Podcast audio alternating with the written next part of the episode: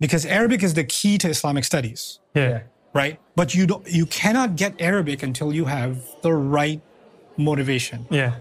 And getting that run through the entire Quran will give you, I'm telling you, lifelong motivation. Yeah. Talking about this in theory, you said, no, no, no, you know what? I'm already motivated. I'm going to go to the Arabic. I'll see you in a month when you quit. And that's what I feel my role is for younger people. Like what I did over a decade and a half, you can do in a year, you can do in six months. Yeah. And I become the stepping stone for your Progression. progression. Yeah. Right. But the, the the reason my, my work isn't an alternative to the study of the Quran. I see it as a stepping stone to the study of the Quran. Yeah.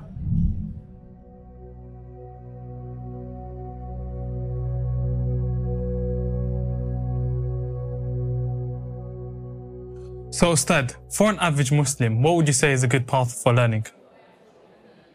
It's a good question. I look, my experience sort of limited to study of the Quran. And then the, the rest of Islam kind of started falling into place for me as I was studying the Quran. So I can only recommend what I experienced. And maybe somebody else will have a very different recommendation than I will. But Yeah. what's cool about my recommendation plan is that more and more scholars that I look up to and that I've admired that are more like diversified in their knowledge than I am Yeah. across multiple sciences now endorse my view on this. So I feel much more validated in making Yeah. this recommendation. Yeah. And that is that I think the, the thing that, the, the message that changed the, the world that the Prophet brought fundamentally was the Quran. And then the practice of the Prophet ﷺ is an application of the Quran. Yeah. So it's, it's as if the application, you know, when you're studying a chapter and then there's examples. Yeah. So the Quran is like the chapter, Yeah. and the prophetic practice, so the Sunnah Yeah. is the examples, right? Is it's putting that to practice. So it, Yeah. so you you shouldn't, you can't be studying the examples Yeah. Without studying. without knowing what are the examples of. You, Yeah. you see what I'm saying? So getting a comprehensive view of the Quran is a really powerful starting point. Yeah. Yeah. And then as the Quran gets studied, the prophetic practice keeps getting touched on Yeah. and it, it builds in my view it builds your appreciation of the sunnah in the shade of the quran Yeah. so and, and therefore you get a comprehensive picture of the religion Yeah. so the real question is how do you properly study the quran Yeah. for the average muslim that's Yeah. really what the question is Yeah. right so in my head there's like a three four step process i don't think you should start with arabic Yeah.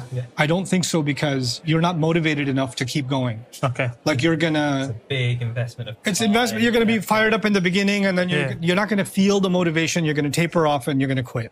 Yeah. Yeah. So you kind of ended before you even started. So don't don't just stop there. yeah. So you, you don't start with Arabic. It's just a bit. I know you. You're lazy. This is not a good idea for you. Just don't do it. Yeah.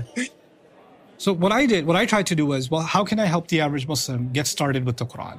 Because the problem is when you're reading translation, you guys tell me what problems do you face when you read an English translation of the Quran?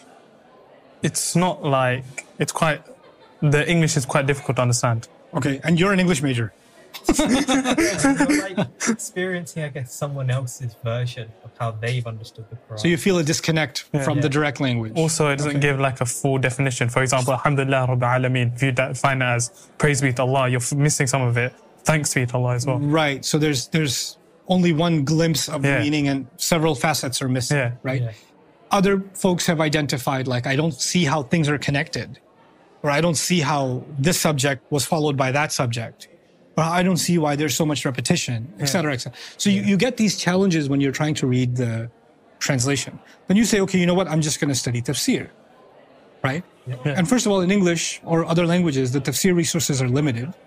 But even if they're not limited, they seem sometimes too complicated. Yeah. Like it's not, it's not the, because we're talking about the average Muslim. Yeah. Yeah. Many Mufassirun didn't write their work with the average Muslim in mind. Yeah. Yeah. They wrote it for their students, Yeah. right? So, which is a different category of people, Yeah. right?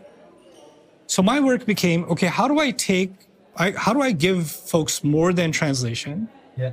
Do justice to the tafsir without using tafsiri language? Yeah. So that becomes a bridge to where they get intermediate enough that when they do go to the tafsirs, they can, oh, okay, now that makes sense. Okay. Now I'm not intimidated. Yeah. So there, there was an intermediate step necessary for which translation wasn't enough, right? That's at least how I saw it. Yeah. So I did a, uh, a commentary on the entire Quran, kind of like a, I, I like to compare it as with- to a video game walkthrough. Yeah. Right, you know those YouTubers that make a walkthrough, like, turn left here, turn right here. You're gonna see this boss. You can't if you don't upgrade this weapon, you're not gonna get that boss, Yeah. etc. So I did like a basic walkthrough through the entire Quran and like, hey, here's the thing that's commonly misunderstood when you read the translation. Here's something that people commonly ask when they get to this ayah, but not getting super hardcore on every detail. Just kind of let's walk through the, Yeah. the whole thing, right? I call that a concise commentary. Yeah. So I put that together, put it on Bayyinah TV, and that's Yeah. available. And my recommendation to anybody who says, "Hey, what do you recommend?" Well, I recommend take advantage of the years of work I put in. So here's how. How about you start with that, maybe 20 minutes a day Yeah. on your commute to work, on your just kind of kind of take a year, take a year and a half, get through the whole thing. It's about 300 hours. Yeah. Right? Just get through it, but no note. Just, you're not taking notes. You're not. Just you know, like of- Just listening to an listening. audiobook. Yeah. Uh, a podcast. Yeah, or a podcast. Yeah. So you, this is your Quran podcast. You're gonna you're gonna turn the Quran into your podcast. You're gonna Yeah. go through the whole thing Yeah. briefly, and even as you're listening, you might say, "Hey, he didn't go into detail here, but I have questions. Yeah. Yeah. He didn't answer those, Yeah. right?" So what what that will do is it will generate a real thirst in you about certain places in the Quran, Yeah. right, and curiosities, and it will also over time it will make you more and more dissatisfied with the dependency on me. Yeah. Like, Yeah. why do I have to like Experience it through you. through me. I, I, I want to do it myself. myself. I- how can how can I get what he already has? Yeah. I want it for myself, Yeah. not vicariously through him. Yeah. Yeah. That will generate the real drive and energy that you will need to study Arabic, Oh. because Arabic is the key to Islamic studies, Yeah. Right? But you don't you cannot get Arabic until you have the right motivation. Yeah. And getting that run through the entire Quran will give you, I'm telling you, lifelong motivation. Yeah. talking about this in theory, you said, no, no, no, you know what? I'm already motivated. I'm going to go to the Arabic. I'll see you in a month when you quit.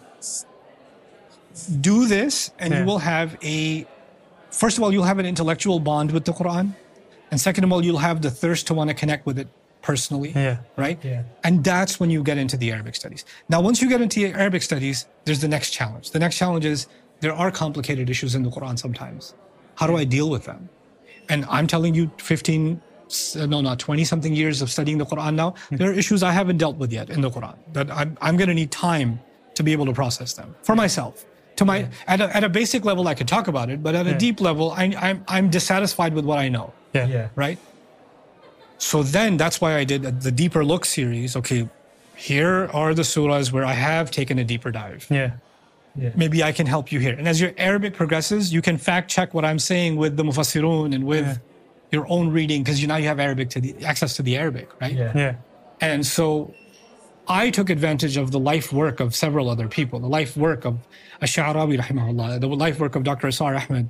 Um, and even when we read the tafsirs, we're taking the advantage advantage of the life work of someone. Yeah. Yeah. Like we're reading in 20 minutes. What they What they- spend their Spend their whole entire life. They, working you know, with. that surah missed was taken in six months, Yeah. and I could do it in five hours. Yeah. Right. So, and that's what I feel my role is for younger people. Like what I did over a decade and a half, you can do in a year, you can do in six months, Yeah.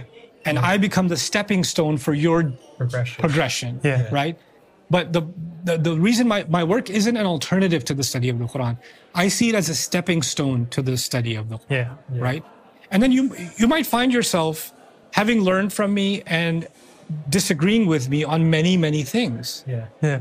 And in fact, I celebrate that that progression because that's what I'm a product of. I'm a product of disagreement. I'm a Yeah. product of inquisitive thinking, asking questions and just because I arrived at a certain conclusion You that I find go to a convincing, different one and you are free to arrive to a different one so long as your loyalty is to the text, your loyalty is to the truth, yeah. then your right to explore and be convinced and find better argument and you know that's actually what the Quran deserves Yeah. Yeah. because your loyalty is not to You to me it's actually to to, the the, Quran, word. yeah. disagree with also You know? helps you almost become a bit more independent as a like student. and, and brave in fact yeah so, so this is one of the things that's so cool about my own journey that i really I'm, i can't thank allah enough i became famous for whatever reason and um, i got access to some very powerful scholarship around the world because of my fame Yeah. that i probably never would have had like whatsapp direct message access to Yeah. otherwise. And now I get to ask those people at the top of their fields Yeah. really unabashed, unfiltered questions about what, because I have a safe space with them Yeah. for my own exploration. Yeah. Right. I think that's one of the biggest blessings in my life. It's the hugest blessing. I don't have to have reservations about what I'm exploring, you know, Yeah. Yeah. in, in, in this study. So, and that's why I want to do the best that I can with it because I do see it mm-hmm. as a responsibility. But what excites me is actually this young generation of people that are coming that are going to see my work as not the end point, but the like the the, the Start end point. the end Start point of my stone. Yeah. is just a starting point for theirs. Yeah. You know, Yeah. that's what I see as, as really really exciting. That's why I decided that this work that I'm doing is not even.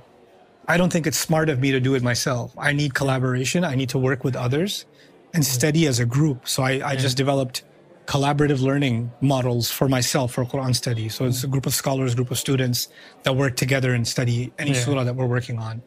Uh, and I think so. So to, to come back to the question, take us like a systematic journey through the Quran. Yeah. Let me help you for a year or two, then get into Arabic. If Yeah. you can't afford to go to Egypt or Jordan or wherever else, then do it online with me.